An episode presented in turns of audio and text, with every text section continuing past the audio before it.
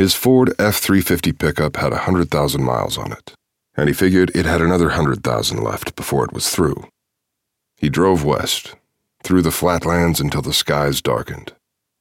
Their cinnamon colored Chow Shepherd mix, named Hudson after Argento's favorite character in Aliens, occupied the back seat.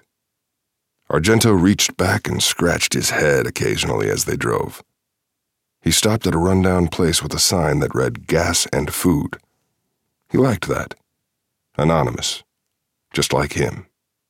He ordered coffee and two burgers, fed Hudson from a bag of gourmet dog food, and looked at a discarded newspaper as he ate. The Detroit Tigers were languishing in last place. They couldn't get any runs. All slumber, no lumber, the columnist wrote. The front page had an article on a cyber terrorism group that had hacked into state government mainframes nationwide and stolen social security numbers and building blueprints. Argento didn't know anything about cybercrime and didn't care to. He'd take a meat and potatoes violent felony any day. The paper's entertainment section ran a picture of a famous model who was celebrating her nine month anniversary with her boyfriend. Turning heads in thigh high boots, the headline said. In the photo, the boyfriend had complicated hair and wore a smirk on his face like he'd won something. Argento tilted his coffee cup toward the picture and let the drops spatter the newsprint until the couple's faces disappeared in a wet blur. After dinner, he drove a few more hours in darkness until he crossed the Missouri state line, finding a roadside motel that looked in his price range. Emily was far from a debutante, but she preferred to stay in places that were three stars and up. This place looked like a solid one star. The lobby carpet was patchy and stained, and Argento could smell the booze on the night clerk's breath. What's the name of this town? Argento asked. Rocker. How is it here? It sucks, dude, the clerk said. He had shoulder length hair and a pierced nose, which made Argento resent him for no particularly good reason. The clerk handed him his room key. Argento didn't ask about the pet policy. Hudson was a welcome addition to any motel no matter what the rules said.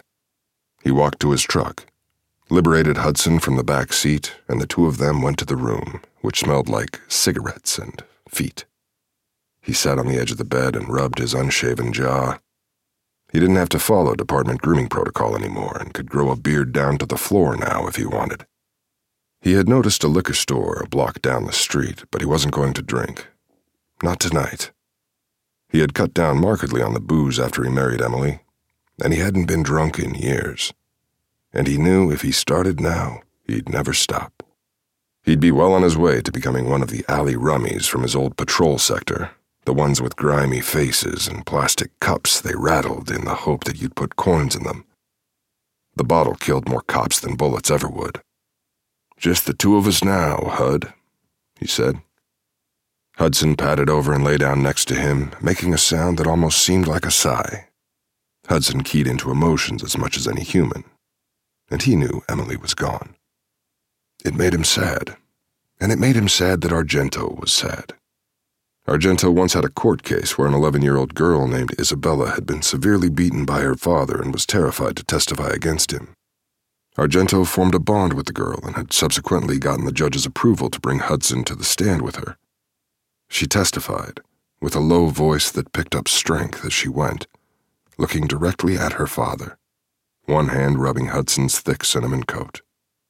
When it was over, Isabella gave Hudson a kiss and held him tight. I'm sorry, Argento said. I miss her too. He rubbed Hudson's head, then closed his eyes and thought back to how it had all ended a week before. He'd disobeyed a direct order from his sergeant and it had led to four broken bones and three concussions. None of the injuries were his, but one of the concussions was Pendleton's, who had reluctantly followed Argento out of the car and promptly taken a glass bottle to the dome. It had also resulted in multiple felony arrests, including the man that assaulted Pendleton. The motorist with the toupee had survived. But the police commission hadn't cared about any of that. They cared about Argento's insubordination they cared about his recent history of unlawful force complaints, which meant he was on a short leash. They cared about what it looked like to the public to have a white cop free swinging a baton at multiple young males of color in a department with a long history of racism that was under federal consent decree and supposedly focusing on de escalation. They thought he should have stayed in the car, too,